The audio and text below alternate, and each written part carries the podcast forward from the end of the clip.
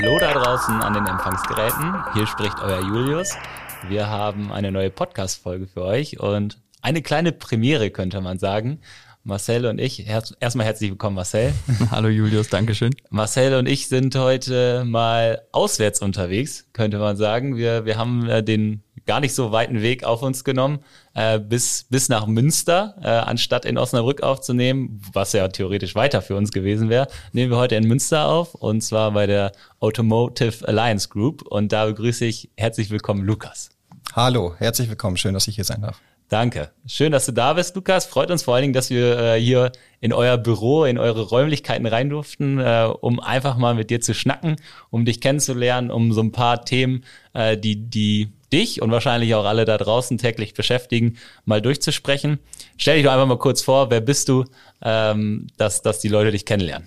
Ja, sehr gerne. Also ich bin Lukas Bocke, bin 26 Jahre alt, ähm, wohne in der Nähe von Münster, bin auch immer schon in Münster aufgewachsen und arbeite jetzt seit 2014 bei der Alliance Automotive Group, beziehungsweise früher noch bei der Firma Cola, die später in die Alliance Automotive Group überging und bin jetzt seit 2019 als Head of Information Security für den Bereich Security eben verantwortlich. Sehr gut. Also ein Kind des Münsterlandes, was schon mal gut, äh, gut ist. Genau. Da sind wir beide Marcel voraus, der ist nur eingezogener Münsteraner. äh, das ist äh, ja nicht so schön wie hier aufgewachsen zu sein. Das mal am Rande. Ähm, du hast schon gesagt, ähm, du bist Head of Information Security hier bei der Alliance Automotive Group. Ähm, erklär doch mal so ein bisschen, wie du genau hier hingekommen bist zu dem, was du heute machst. Hm. Ja, sehr gerne. Also ich bin ähm, im Jahr 2014 bei der Firma Cola angefangen, habe meine Ausbildung gemacht als Fachinformatiker Systemintegration, mhm. ähm, bin dadurch so ein bisschen in die IT reingewachsen, bin ursprünglich, hatte ursprünglich gar nicht den Plan, in der IT zu landen. Ich wollte eigentlich früher auch immer eher Lehrer werden, habe mich so für die IT gar nicht äh, so sehr interessiert, bin dann aber irgendwie doch da gelandet, habe die Ausbildung angefangen, ähm, bin dann von da immer in sehr stark in der, in der technischen Schiene gewesen, habe mich hauptsächlich um Netzwerkadministration gekümmert und dann über die Netzwerkadministration auch so ein bisschen ähm, um den Bereich Security, gerade auch Firewall, Antivirus, diese Themen eben. Mhm. Habe dann die Ausbildung 2017 abgeschlossen, dann kurze Zeit nur als Systemadministrator gearbeitet und habe mich dann entschlossen, ja, eine Ausbildung reicht vielleicht nicht und habe noch ein berufsbegleitendes Studium angefangen, Wirtschaftsinformatik studiert und hier in bin Münster. genau hier in Münster auch mhm. und ähm, bin dann auch tatsächlich zum Projektleiter geworden. Das war ungefähr zu der Zeit, wo die ähm, Firma Cola damals aufgekauft wurde von der Alliance Automotive Group, mhm. wo ich jetzt tätig bin. Ähm, wo einfach ein Projektleiter gesucht wurde, wo ich gesagt habe, das finde ich ganz spannend, einfach aus dem äh, aus der Systemadministration rauszukommen und auch mal ein bisschen organisatorisch was mitzukriegen. Ähm, bin dann Projektleiter geworden, habe mich um Firmenintegration beispielsweise gekümmert. Also wir haben da zu dem Zeitpunkt in Deutschland eine Firma gekauft, wo ich quasi für das IT, für die Integration äh, mhm. verantwortlich war, die Projektleitung gemacht habe, sprich sowohl auf der technischen Seite als auch ERP-Systeme, prozessual, all diese ganzen Themen. Ähm, und dann gab es ein Projekt, das war Ende 2017, ähm, ist natürlich das ganze Thema Datenschutzgrundverordnung relativ groß geworden. Ja. Was so mein Einstieg in das ganze Thema Datenschutz und dadurch auch in das Thema Security kam. Ich habe mich da immer mhm. schon ein bisschen mit interessiert, abends auch gelesen und so weiter. Und dann eben für das Projekt verantwortlich geworden. Ähm, das Projekt auch bis zum Stichtag genau umgesetzt, sprich da auch alle ähm, Anforderungen der Datenschutzgrundverordnung umgesetzt.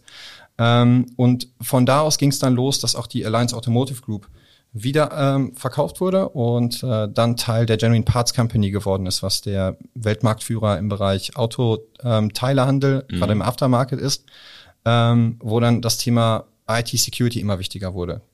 In Europa getriggert durch die Datenschutzgrundverordnung, aber natürlich auch weltweiter Konzern, da gibt's äh, einige Anforderungen, die man einfach haben muss im Bereich Security, ähm, wo ich von da aus dann IT-Security Manager wurde, um so ein bisschen den Bereich Security in Deutschland aufzubauen. Mhm.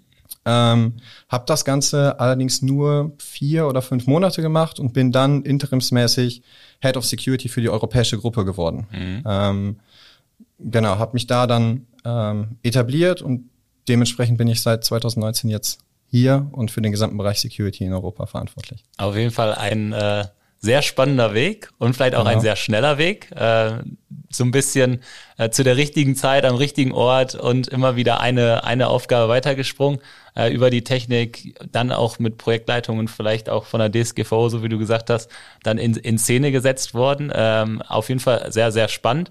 Erzähl doch nochmal so ein bisschen, ähm, wie wie ähm, die, die Alliance Automotive Group so aufgestellt ist, was genau dahinter steht, was, was vielleicht auch euer Business ist mhm. und wie das mit der Firma Cola zum Beispiel zusammenhängt einfach. Genau, also die Alliance Automotive Group im Endeffekt beliefern wir Werkstätten mit äh, Fahrzeugteilen. Sprich, wenn du dein Fahrzeug in die Werkstatt bringst, brauchen mhm. die natürlich Teile und wir liefern die Teile. Okay. Ähm, das ist grundsätzlich das, was wir tun. Dazu kommen dann natürlich alle weiteren Services, die Werkstätten gegebenenfalls brauchen, sprich ähm, organisatorische Services, alles drum und dran, sei es, man braucht eine Hebebühne, eine neue, da kümmern wir uns auch drum, also mhm. den, den kompletten Full Service für Werkstätten. Das ist das, was die die Alliance Automotive Group macht, beziehungsweise das ist auch das, was beispielsweise die Firma Cola macht. Mhm. Ähm, die Alliance Automotive Group auf europäischer Ebene, wenn man sich das anguckt, da geht es auch relativ viel darum, eben ähm, in dem Markt zu wachsen, größer zu werden, sprich wir akquirieren in dem ganzen Umfeld auch relativ viele Firmen, um einfach äh, eine gewisse Buying Power zu kriegen, dementsprechend natürlich bessere Konditionen. Ähm, sprich, wenn man von der Alliance Automotive Group spricht, ich glaube, vor Corona war es ein Durchschnitt von 30 Akquisitionen in Europa pro Jahr. Ähm, sprich, da geht es relativ viel darum, eben Firmen, Firmen zu akquirieren. Genau, das ist das, was wir als Firma tun. Und äh, unsere Aufgabe ist natürlich dann, die passenden IT-Konzepte darum zu bauen und natürlich meine Aufgabe speziell, die dann auch passend zu schützen. Ja, und die, die neuen Firmen oder auch insgesamt die Firmen sind aber alle relativ identisch vom, vom Business. Das heißt, ihr kauft neue dazu, um einfach mehr Ressourcen zu haben, mehr Buying Power zu haben und nicht unbedingt um neue Services dazu zu kriegen. Also der Business Case ist eigentlich bei jedem Unternehmen genau. ungefähr gleich. Genau. Okay. Gut, haben wir das auf jeden Fall verstanden. Dann, dann kommen wir zurück zu dir. Ähm, dein Aufgabengebiet, hast du mal gesagt, Head of Information Security bist du. Wie können wir uns das vorstellen? Das ist ja doch ein sehr großer Konzern, wo du am Start bist hier. Ja, genau. Also ich bin äh, im Endeffekt für alle Bereiche der Informationssicherheit ähm, verantwortlich. Sprich, da haben wir natürlich den, den technischen Bereich, alles was Richtung Security Operations Center, Incident Response, ähm, präventive Maßnahmen, all das angeht, aber auch um den organisatorischen Teil, sprich Compliance, die im Bereich Security ähm, da ist, ähm, seines Policies, Standards, Risikomanagement, all diese ganzen Themen, mhm. ähm, ist eben das, wo ich für, wofür ich verantwortlich bin. Genau. Du bist aber als deine Position auch dafür Fulltime angestellt. Also es gibt nicht noch jemanden, der 50-50 sich das abnimmt, so wie wir das vielleicht mal bei Kunden kennen, sondern ihr habt da wirklich eine Stelle für geschaffen genau. und geht vorbildlich raus und sagt, das ist dein Job, Lukas, du bist dafür 24 mal 7 angestellt quasi. Genau, genau. Also wir sind, wenn man den weltweiten Konzern anguckt, sind wir auch ein relativ großes Team. Ich glaube, es sind 60 Personen weltweit. Also der mhm. Hauptstandort der Genuine Parts Company ist in, in Atlanta und wir sind dann eben die ähm, regional, das regionale Team in, in Europa. Genau, und das ist alles, wir sind ein, in Europa aktuell ein Team von elf Personen, die alle vollzeitmäßig nichts anderes als Security machen. Genau. Sehr gut. Und die ähm, musst du dann natürlich auf der einen Seite irgendwo auch organisatorisch leiten und in die Position bringen, auf der einen Seite technische Umsetzung zu machen, aber auf der anderen Seite auch die organisatorischen Themen, die ja dann auch bei dir liegen, äh, da hast du dann auch entsprechend Unterstützung dabei. Richtig.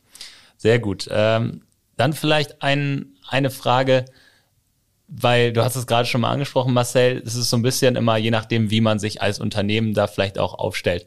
Ähm, es ist ja so, dass Technik und Organisation, man kann schon sagen, zwei äh, verschiedene Paar Schuhe sind und sich vielleicht auch nicht immer verheiraten lassen. Wo willst du denn an, an deiner Position, ich meine, du kommst aus der Technik, bist so in dieses Organisatorische reingewachsen, wo siehst du Vorteile, dass du beides kannst und auch für beides mhm. verantwortlich bist? Ähm, wo sagst du vielleicht auch, ah, da sind so ein bisschen, da beißt sich das Ganze vielleicht so ein paar Wechselwirkungen, wo, wo du sagst, eigentlich müsste ich aus meiner Rolle des Group CISOs sagen, ach, das äh, können wir eigentlich so nicht machen und aus meiner Technikrolle sage ich eigentlich, jo, genau so müssen wir es machen. Mhm. Ähm, ja, also ich sag mal, alles in einer zentralen Funktion zu haben, hilft natürlich gerade dann, wenn es darum geht, schnell Sachen umzusetzen. Mhm. Ähm, man hat nicht so viele unterschiedliche Stakeholder, mit denen man sich austauschen muss dazu. Ähm, hat definitiv Vorteile. Der große Nachteil ist natürlich, wenn man für die Regeln verantwortlich ist, gleichzeitig auch für die Umsetzung und sich selber auditieren muss, mhm. kann man relativ schnell ein Segregation of Duties Thema kriegen, ähm, wo man natürlich dann immer gucken muss, wie kriegen wir das organisatorisch hin, dass die Person, die selber etwas umsetzt, sich nicht selber überprüfen muss. Ja. Genau, das ist immer der, der große Nachteil. Ähm, das kann man allerdings mit entsprechenden Prozessen definitiv regeln. Ja, das heißt, da habt ihr so Kontrollmechanismen auch in eurem Team geschaffen, äh, um euch da gegenseitig so ein bisschen, ja, ich, kontrollieren ist vielleicht auch immer, immer das falsche Wort, aber so ein bisschen einfach die, die Souveränität auch äh, bei, beizubehalten. Genau. Sehr gut. Ähm, dann die, wir haben schon mal angesprochen, also es gibt sehr, sehr viele verschiedene Standorte, verschiedene Unternehmen. Wie viele Standorte habt ihr? Äh, ich glaube, es sind über 2000 in Europa. Über 2000 in Europa. Hört, hört, hört sich noch viel an. Und wie viele eigenständige Firmen sind dabei? Ähm, tatsächlich auch relativ viele. Also wir, dadurch, dass wir relativ viel akquirieren, ist natürlich dann immer der Integrationsprozess dauert länger. Mhm. Ähm, ich glaube, wenn wir an Legal Entities sprechen, sprechen wir um die 100 aktuell in Europa. Mhm. Ähm, da sind natürlich immer weiter Projekte zur, zur Reduzierung und zur Standardisierung. Ähm, genau. Jetzt wird wahrscheinlich nicht jeder Standort äh, eine eigene IT haben, nicht äh, ein eigenes Backend etc. haben, aber grundsätzlich, wie, wie seid ihr dort aufgebaut, auch wenn man gerade so wächst? Ähm, ist es wirklich so, dass alles zentral organisiert werden kann auch oder äh, wird dann auch so eine, so eine, so eine IT komplett geschluckt oder bleibt ihr eigenständig irgendwo bestehen und ihr legt Prozesse drauf? Wie, wie macht ihr das so äh, in der Organisation? Also die Alliance Automotive Group grundsätzlich ist sehr dezentral aufgebaut. Mhm. Ähm, sprich, jedes Land ist eigenständig, die Märkte in den Ländern sind auch unterschiedlich und dementsprechend sind die IT-Umgebungen auch unterschiedlich. Okay. Ähm, sprich, wir versuchen im Land zu standardisieren und eine IT-Umgebung pro Land dann auch zu haben, die wir dann natürlich, meine Aufgabe ist natürlich, die so weit wie möglich zu standardisieren, gerade äh, im Security-Umfeld. Wenn wir an Akquisitionen denken, ähm, hängt das immer ganz stark von der Akquisition ab. Wenn man eine kleine Firma, vielleicht zehn Mann, drei, vier IT-Systeme.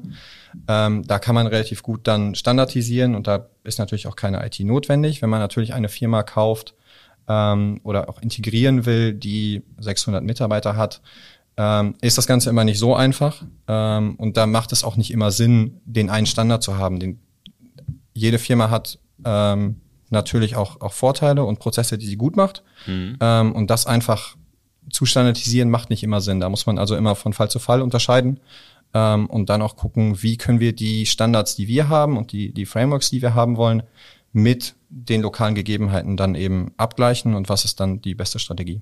Aber an der Stelle ist halt auch nochmal wichtig zu sagen, dass man es überhaupt mal macht, weil äh, wenn man sich gar keine Gedanken zu diesen Themen macht, dann bekommt man, denke ich, auch gerade, wenn ihr mit so einer Power in den Markt geht und äh, 30 äh, Unternehmen akquirisiert und da einfach auch ganz ganz weit vorne mit dabei seid, immer wieder Standorte dazukommen, manchmal ja auch echt kleine, manchmal auch vielleicht größere, äh, dann kriegt man ja auch schnell so einen Wildwuchs. Und äh, das ist ja eigentlich das Schlimmste, was man haben kann, gerade in der IT-Sicherheit, äh, wenn man gar nicht so genau weiß, was hat man da für einen Fleck, was habe ich mir dazu gezogen und äh, letztendlich vielleicht ja auch eine Vertrauensstellung dahin aufbaut, die Angreifer letztendlich über diese dann vielleicht nicht so geschützte Umgebung in die Hauptzentrale kommen und dann äh, das Chaos an den 2000 Standorten ausbricht und ihr dann mit euren elf Personen äh, eine Deutschlandreise wagen dürft.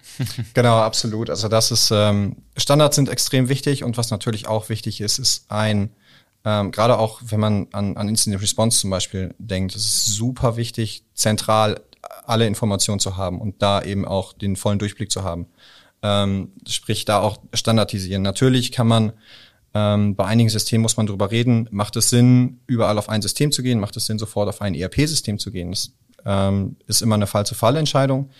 Im Bereich Security versuchen wir immer so weit wie möglich zu standardisieren. Sprich, die Tools, die wir haben, überall dasselbe. Ähm, nicht unterschiedliche Antivirenlösungen oder so weiter. In der ganzen Gruppe oder pro Ländergesellschaft? In der ganzen Gruppe. Okay. In der ganzen Gruppe, mhm. genau. Um dann das Ganze natürlich eben auch zentral managen zu können, um dann eben auch ähm, Logs analysieren zu können und so weiter. Mhm. Sprich, im Bereich Security versuchen wir so weit wie möglich zu standardisieren. In anderen Bereichen muss man das immer von Fall zu Fall unterscheiden. Mhm. Das hast du gerade schon mal Incident Response als ein Thema angesprochen. Äh, wie, wie, kriegt man das hin, sag ich mal, auch europaweit zu lösen? Ähm, ist es so, dass ihr, sag ich mal, eine eigene Truppe habt, die in irgendeiner Form auch remote arbeiten kann, aber ihr werdet wahrscheinlich, gehe ich jetzt mal von aus, auch nicht so viel Manpower haben, dass ihr mal eben alles alleine machen könnt. Das heißt, ihr habt wahrscheinlich in den einzelnen Ländergesellschaften dann auch einen Partner, mit dem ihr das Ganze dann in Unterstützung abbilden könntet. Genau, also wir haben einen Partner weltweit, mhm. ähm, haben da quasi ein externes Security Operations Center, haben da ein Team, was mhm. quasi ähm, Logs analysiert, gegebenenfalls Anomalien feststellt, um uns dann zu sagen, da ist ein potenzieller Inzident. Dann haben wir in den einzelnen Länderteams ähm, Personen, die sich das angucken, die dann das nochmal verifizieren, ist das ein False Positive oder ist das mhm. wirklich was, wo wir drüber reden müssen. Ähm, und dann haben wir noch ein zentrales Incident Response Team, was dann eben, wenn wir wirklich dahin kommen, jetzt haben wir einen kritischen Incident, ähm, die dann 24-7 auch verfügbar sind, um dann mit uns oder mit den lokalen Teams eben ähm, diesen Incident zu beheben. Auch vor Ort dann, theoretisch. Theoretisch in der Regel kriegen wir alles dazu remote hin. Mhm. Ähm, das gerade jetzt auch natürlich die Corona-Pandemie hat das noch besser gezeigt, dass das alles remote funktioniert. Ja. Ähm, genau, also das, das meiste machen wir da remote. Ähm, genau, soweit das, soweit das eben funktioniert. Ja, interessant auf jeden Fall. Also da seid ihr natürlich auch einfach durch eure Größe getrieben ne, und auch durch ähm, da, dafür, dass ihr einfach ähm, vielleicht auch so viel an Loks einfach irgendwo zusammenwerft, ne, weil es einfach so viele Standorte gibt, glaube ich schon schon sehr weit, was das Ganze äh, angeht. Ich glaube, das ist so ein bisschen dieser Prozess, wo sich gerade der der sag jetzt mal der normale Mittelstand befindet, ähm, so die, diese Richtung zu gehen, äh, einen SOC aufzubauen, Incident-Response-Prozesse klar zu haben. Äh, das ist, denke ich mal, da seid ihr schon ein Stück weiter. Wie lange habt ihr das schon? Also so, lange, so weit stehen? Mm, seit anderthalb, zwei Jahren jetzt in, in Europa. Ja. Genau. Das, das passt, deckt sich so ungefähr mit unserem Eindruck, oder Marcel? Ja, definitiv. Also viele befinden sich halt noch in der Phase, dass ja auch Standards geschaffen werden müssen, dass vielleicht auch nochmal eine Produktauswahl stattfinden muss. Ähm, wir kommen ja beide aus der Technik, Lukas. Ähm, wir sind ja auch der Meinung, man braucht ja auch irgendeine technische Lösung. Du hast es gerade so schön gesagt, es gibt ein Security Operations Center, die kriegen die Daten, die kriegen sie auch nicht von irgendwoher. Da wird es eine entsprechende Lösung für geben. Und der Mittelstand befindet sich bei uns ja gerade auch ganz spürbar auf diesem Weg, für sich die passende Lösung zu finden, zu korrelieren, weniger äh, verschiedene Hersteller im Boot zu haben, sondern irgendwo auf zwei, drei Zugpferde zu setzen diese Standards zu schaffen und das dann zu überführen in einen SOC, wie bei uns dann zum Beispiel, oder eben auch selber dort Know-how aufzubauen. Aber ich denke, da werden auch noch so zwei, drei Jahre ins Land gehen müssen auf der Seite, bis man vielleicht so diesen Stand erreicht hat, den ihr jetzt schon so groß vorlebt. Genau, definitiv. Also ich denke auch, ähm, das große Thema, was uns immer geholfen hat, ist viele äh, so, solche Themen eben mit, mit outzusourcen ähm, und dann quasi wirklich nur das Kernwissen ähm, mhm. im, im eigenen Team zu haben, um dann wirklich, ich sag mal, die, die Standard-Tasks, was Log-Analysen und so weiter angeht. Ähm, das sind super Themen, die immer gleich ablaufen, die man super gut outsourcen kann, um dann wirklich nur das kritische Wissen, ähm, das lokal zu halten. Das ist definitiv das, was uns geholfen hat und uns, uns auch geholfen hat, das Ganze so schnell zu implementieren. Ja, das macht schon Sinn. Also gerade auch, wenn man jetzt das zurück nochmal auf uns als, als Dienstleister wir haben natürlich für, für unser, unser SIEM, was wir als MSSP-Lösung quasi auch hosten, ähm, haben wir natürlich für die Use Cases, die typischerweise angebunden werden an sowas von Firewall, Endpoint Security über DNS, DHCP etc., jegliche Authentication Services, haben wir natürlich auch schon Runbooks für andere Kunden erarbeitet. Ja, wenn wir diese Runbooks einfach mal minimal individualisieren, weil viel mehr muss man meistens nicht tun. Dann geht es quasi nur noch um die technische Anbindung und der, die Auswertung der Runbooks und alles, was dann im Second Level passiert, hast du ja selber schon gesagt, ne, das ist dann eine Zusammenarbeit eigentlich zwischen dem Dienstleister und euch, dann zusammen die Köpfe zusammenzustecken, um wirklich zu gucken, okay, ist es jetzt ein False Positive oder nicht? Und da auf jemanden zu setzen, ähm, ja, macht, macht denke ich, Sinn, um auch so eine Schnelligkeit zu haben. Ne? Sonst bräuchtet ihr wahrscheinlich hier bei, bei der Anzahl an Mitarbeitern und Standorten noch ein paar Leute mehr. genau, absolut, absolut. Ich bin auch immer ein Freund davon, gerade wenn es fertige Lösungen gibt, die erstmal zu implementieren, um einfach erstmal eine Basis reinzubringen äh, ja. und dann nochmal Schritt für Schritt eben den Reifegrad zu erhöhen und dann ja. Sachen anzupassen. Das ist wie bei der Luca-App, ne? Die hat ja auch schön alles zusammenkopiert, was es an Source Code schon mhm. gab, ne? Und äh, so ist das ja eigentlich auch. Irgendjemand hat es ja schon mal gemacht. Ne? Man braucht die Kryptographie nicht neu erfinden, wenn der Standard dahinter schon sicher ist. Und äh, die Luca-App hat sich alle schön zusammenkopiert. Gut, man sollte das vielleicht auch vernünftig ausweisen in seinen Quellen. äh, aber wenn da schon mal jemand die Arbeit gemacht hat, dann ist nicht es, immer die Luca-App haten. wenn, wenn schon jemand die Arbeit gemacht hat, dann ist es an der Stelle vielleicht auch einfach eine, eine gute Möglichkeit, da Arbeit zu sparen, äh, auf Know-how zurückzugreifen, was es dort schon gab. Deswegen reden wir auch mit, mit Leuten wie dir, die auch einfach in diesem Thema ja, so eine Art Vorreiter sind auch, die so eine Stimme auch in die Region bringen, weil es ja auch einfach wichtig ist für den, für den Wirtschaftsstandort hier. Und ähm, ja, also dein Appell ja auch ganz klar da draußen, nicht das Rad neu erfinden, sondern vielleicht auch einfach mal darauf Dinge zurückzugreifen, die jemand schon mal gut gemacht hat und die man für sich dann eben minimal anpasst, damit es dann für seine Infrastruktur, für seine Richtlinien dann entsprechend umsetzbar ist. Genau. Jetzt ähm, wenn wir nochmal zu den, zu den Standorten gehen, wir haben ja gesagt, das ist unterschiedlich, einfach von der Größe und auch von, von der IT-Landschaft vor Ort. Ähm, es wird wahrscheinlich nicht so sein, dass wir für äh, jegliche, jegliche Standorte hier ähm, eine eigene Person benötigen, die da das Thema Informationssicherheit irgendwo treibt. Aber grundsätzlich ist ja Informationssicherheit auch etwas, weil es gerade organisatorisch ist und wirklich als Kultur mit reingetrieben werden muss. Ähm, wie, wie, wie handhabt ihr das so mit, äh, dass es jemand vor Ort gibt, der dafür erster Ansprechpartner ist? Also gibt es so neben dir, also Group CISO, vielleicht auch nochmal CISOs in den einzelnen Gesellschaften, die das Ganze dann weiter runter pushen? Genau, also wir haben in jeder Ländergesellschaft eine Person, die quasi verantwortlich ist für den gesamten Bereich Security in dem Land. Mhm. Ähm, wir haben auch den, den Vorteil, dass wir diese Person dann eben zentral ähm, in den IT-Teams lokal integriert haben und die mhm. dementsprechend natürlich dann immer auch auf meinen ähm, meine Augen und Ohren im Land natürlich dann auch sind auch und die natürlich tief mit den mit den Teams zusammenarbeiten, ähm, was natürlich auch immer ein gewisses Vertrauen schafft. Das ist zumindest immer das Ziel, was wir haben. Wir wollen immer nah an den an den Teams dran sein ähm, und da auch eben wirklich von von Anfang an in den Projekten mit drin zu sein. Ja. Um da eben auch nicht das, das Gefühl zu ähm, vermitteln, dass Security immer erst am Ende reinkommt und dann sagt, nein, wir machen das alles so nicht, wir müssen alles stoppen, sondern dass wir wirklich von Anfang an ähm, unterstützen.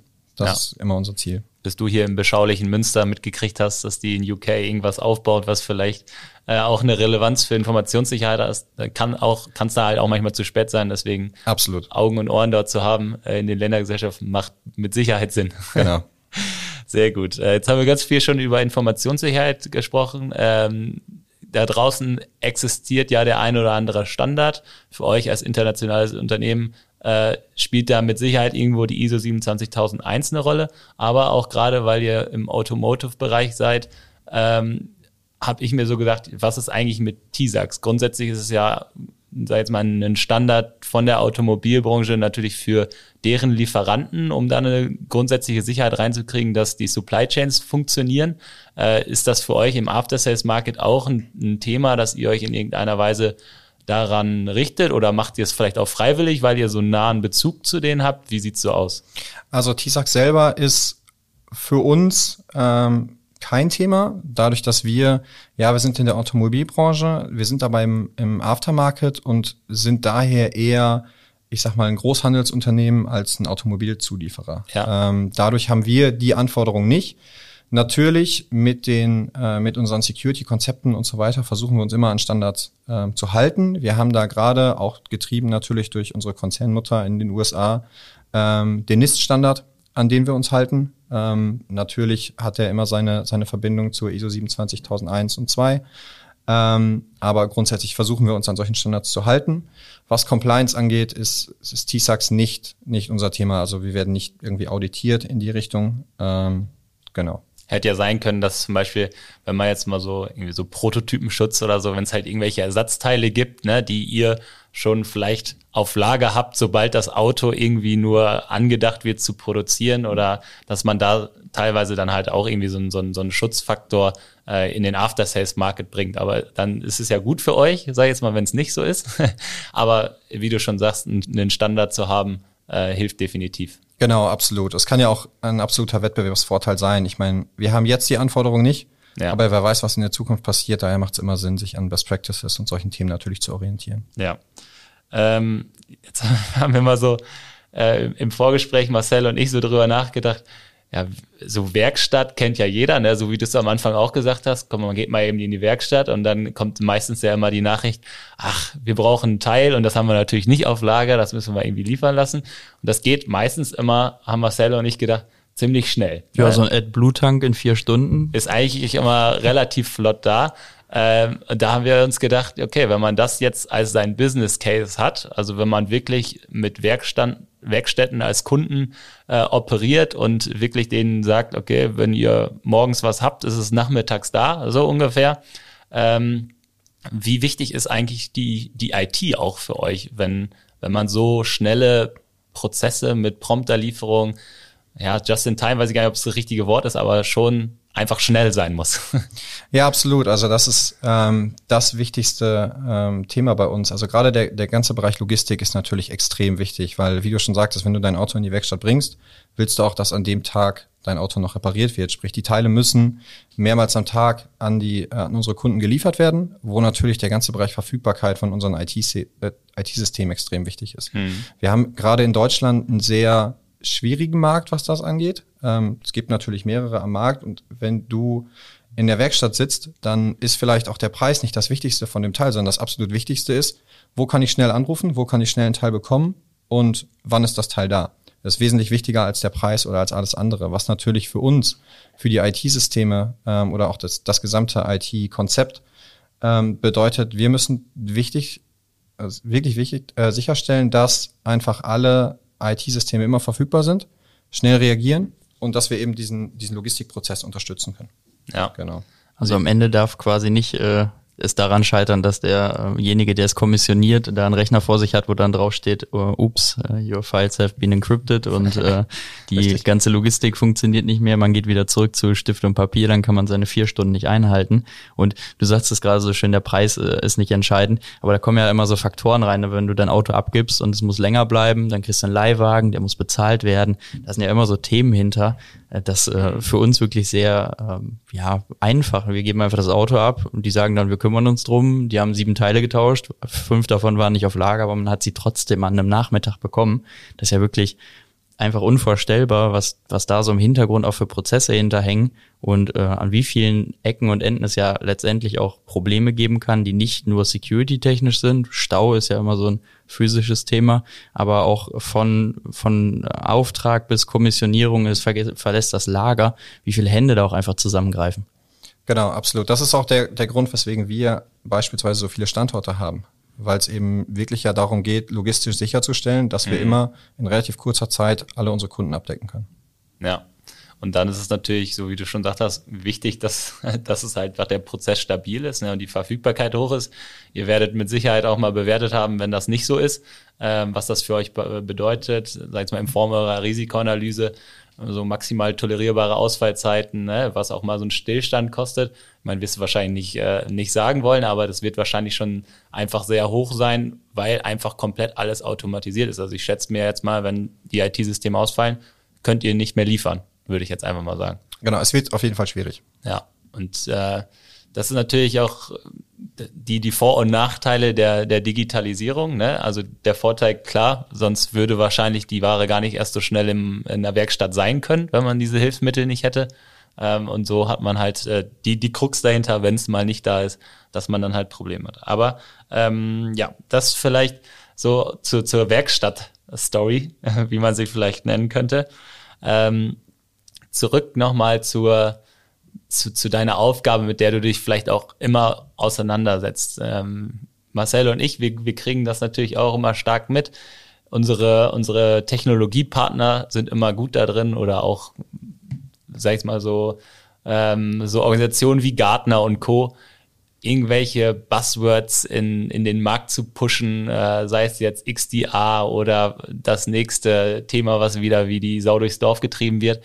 Wie, wie schaffst du das so für dich als Verantwortlicher für diesen ganzen Themenbereich, das zu unterscheiden? Wo handelt es sich jetzt wirklich um, ja, eine Sau, die durchs Dorf getrieben wird? Oder wo ist es vielleicht noch so ein, so ein Trend einfach nur? Oder wo ist es tatsächlich etwa ein Schritt, weil sich die Bedrohungslage auch einfach weiterentwickelt, aber natürlich auch die Möglichkeiten, die einen Technologiepartner von uns oder auch von, von euch hat, einfach um sich auch dieser gestiegenen Bedrohungslage äh, entgegenzustellen. Ja, also wo, wo, wie schaffst du das, da die Übersicht zu behalten und wirklich zu, zu merken, okay, das brauchen wir jetzt, weil das müssen wir haben, damit wir noch sicher sind und wo sagt man vielleicht manchmal, ach, das ist doch wieder hier ein Marketing-Gag.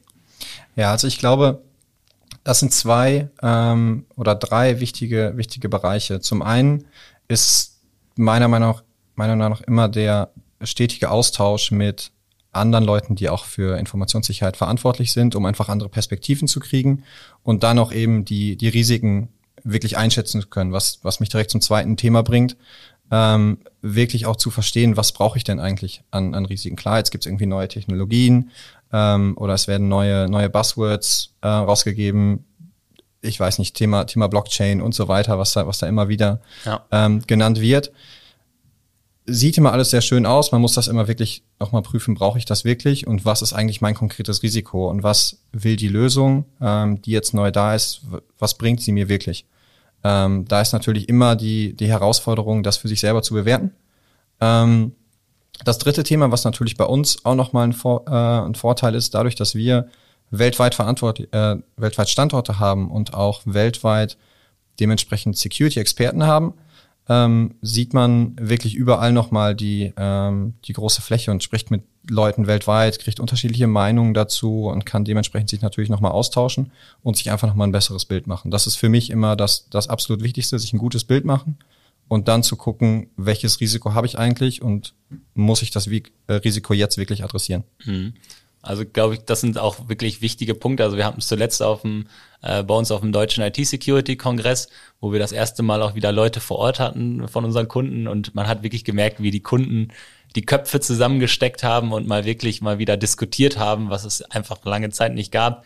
So, äh, was, was macht ihr an dieser Stelle, was macht ihr für diese Herausforderung? Also diesen Austausch zu halten, ist, denke ich mal, sehr wichtig, äh, dass man da ja irgendwo Anlaufstellen hat. Ne? Du sagtest einmal, auf der einen Seite ist es bei euch im, im Konzern einfach möglich, dadurch, dass ihr so groß seid. Das ist schon mal, glaube ich, viel wert, weil die Anforderungen vielleicht dann auch nochmal irgendwie ähnlich sind. Ähm, grundsätzlich gibt es, glaube ich, da draußen auch viele Möglichkeiten, ähm, Kontakte zu knüpfen. Äh, mittlerweile natürlich auch über soziale Netzwerke, ähm, wo man, denke ich, auch gute Kontakte finden kann. Ähm, und ja, ich glaube, was man so ein bisschen so aufbauen müsste, wäre so ein IT-Security-Stammtisch hier in der Region. Ähm, der ist mir mittlerweile, oder mir ist jetzt, glaube ich, noch nicht bekannt, äh, aber es gibt ja genug äh, Stammtische für Unternehmer etc., äh, wo man sich zumindest irgendwie zusammenfinden kann. Und das, was du als zweites gesagt hast, dein zweiter Punkt, wirklich das Risiko zu kennen und dann darauf zu bewerten, was brauche ich dafür. Ich glaube, da sprichst du äh, unseren ISO 27001 Consultants aus dem Herzen. Äh, die, die geben das immer in unsere Technik und äh, ich glaube, da, da lebt so ein bisschen dann der, der CISO in dir. Ja, ich denke, was auch extrem wichtig ist, ist einfach das, ähm, das Gesamtkonzept sich anzuschauen. Ich meine, irgendeine neue Technologie reinbringen ist immer schön, aber ja. nur weil ich eine Technologie habe, habe ich noch nicht die Prozesse drumherum und ich habe auch nicht mhm. das Personal, um das Ganze wirklich äh, im Tagesgeschäft zu betreiben und auch wirklich die Technologie, die ich habe, zu 100 Prozent auszunutzen. Ja. Das ist definitiv ein Thema, das immer wichtiger wird ähm, und wo natürlich auch dann, ich meine, ich kann die nächste neue Antivirenlösung etablieren, wenn ich die habe, die aber nicht administriert wird und nichts damit passiert, bringt sie mir keine Security Benefits, gegebenenfalls sogar noch Risiken, weil sie Probleme ähm, schafft oder sonstige ja. Themen. Genau. Das ist dieses klassische Thema, ne? Man kauft schon mal ein Siem und lässt es erstmal drei Jahre in der Schublade. genau. ja, äh, häufig, tatsächlich leider häufig so, ne? Weil das natürlich auch dann keine einfachen Lösungen sind und natürlich auch das neue Lösungen sind, wo noch gar keine Prozesse für bestehen. Ne? Das ist dann natürlich noch ein bisschen was anderes, als wenn man nur die Lösung wechselt. Ne? Dann braucht man irgendwo einen Shift von Know-how, aber da braucht man halt komplett Neues. Ne? Das ist vielleicht noch mal ein bisschen was, was Besonderes an dieser Stelle. Gucken wir vielleicht zuletzt einmal äh, gemeinsam in die Zukunft äh, zu, zum Schluss unserer, unseres Podcasts. Ähm, so dass die Digitalisierung auch gerade im Auto wird ja auch immer mehr. Also wenn man sich anguckt, wie vernetzt das, das Auto mittlerweile ist, ähm, und es gibt ja auch schon immer mehr ähm, Möglichkeiten im Auto anzeigen zu lassen, okay, dein nächster Werkstatttermin, äh, dein, deine Bremsen dann und dann und so weiter. Wenn wir jetzt mal vielleicht noch einen Schritt weitergehen äh, in Richtung Smart Maintenance, also wenn wir darüber reden, wie kann sich vielleicht auch so ein Prozess im Auto noch besser ähm, darlegen. Nicht, ich muss nicht bei 80.000 Kilometer meine Bremsen wechseln, sondern ich muss meine Bremsen wechseln genau an diesem Zeitpunkt, wenn ich sie halt wechseln muss. Also wann ähm, dass das im Auto besser abgebildet wird. Ist das ein Thema für euch vielleicht auch schon oder wie seht ihr diesen Markt da, wie sich das in, in Zukunft entwickelt, wird das äh, auch für euch ähm, Auswirkungen auf euer Business entstehen? Ja, absolut. Ich glaube, das wichtigste Thema dabei ist erstmal ähm, sich anzuschauen, was habe ich für Daten überhaupt im Auto und wer hat da Zugriff drauf. Wenn ich beispielsweise, ich kaufe einen neuen, äh, jetzt einen Neuwagen, dann kriegt standardmäßig erstmal der Hersteller die Daten. Mhm. Wenn man jetzt an freie Werkstätten denkt, wie kommen die erstmal an diese Daten überhaupt ran? Das heißt, das ist das erste Thema überhaupt, um das wirklich anzubieten. Ähm, wie können wir es schaffen, dass diese Daten frei zugänglich sind? Mhm.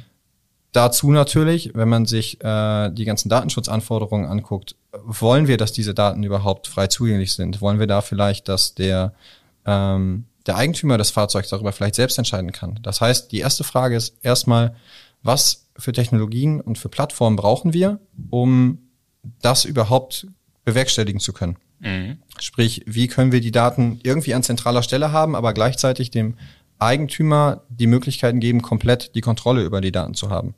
Mhm. Das ist definitiv das erste Thema, ähm, was natürlich bei uns auch viele, viele Diskussionen ähm, im, im Konzern jetzt ja führt. Ähm, das zweite Thema ist dann natürlich, wenn ich das habe, wie baue ich entsprechende Plattformen, um die dann eben mit den mit den ganzen Werkstätten und so weiter zu, zu verknüpfen.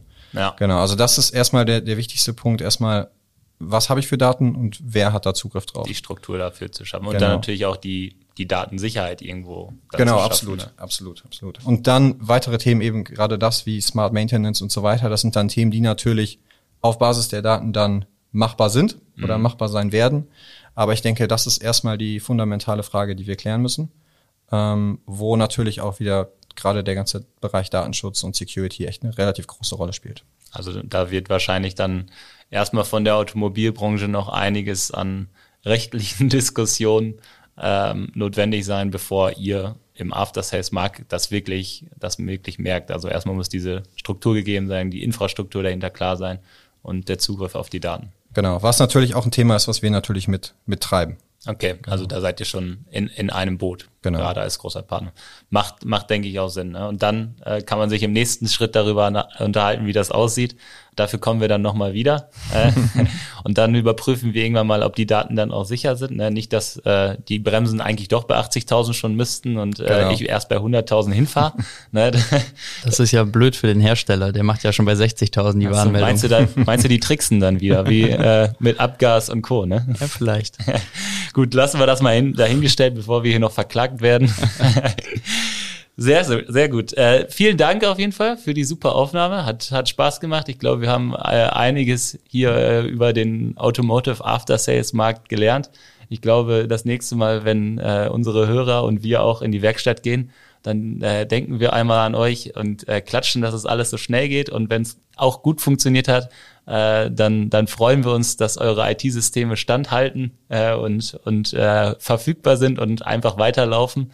Und äh, in diesem Sinne würde ich sagen, besten, besten Dank für die Aufnahme. Ja, danke auch. Und äh, für die ganzen Infos, die du mal hier in die Welt gebracht hast. Ich glaube, da können sich viele Mittelständler äh, da draußen was, was von abschneiden und äh, da ein paar Dinge für sich selber rausziehen. Ja, sehr gerne. Marcel, du hast wie immer die letzten Worte. Ja, danke Lukas, äh, auch von meiner Seite nochmal in deine Richtung für die spannenden Einblicke. Ähm, jetzt muss man natürlich auch ein bisschen unsere Hörer da draußen beruhigen mit äh, Smart Maintenance und Überwachung in Autos. Es ist ja so, dass, dass wir ja immer, immer in der Neuwagengeneration mit den neuen Features konfrontiert werden und es fahren ja immer noch Corsa 2000 da draußen rum, ne? Bis der Smart Maintenance bekommt, sind wir, glaube ich, noch ein paar Jahre weiter. Also, es gibt auch noch alte Firewalls aus 2000. Also. genau.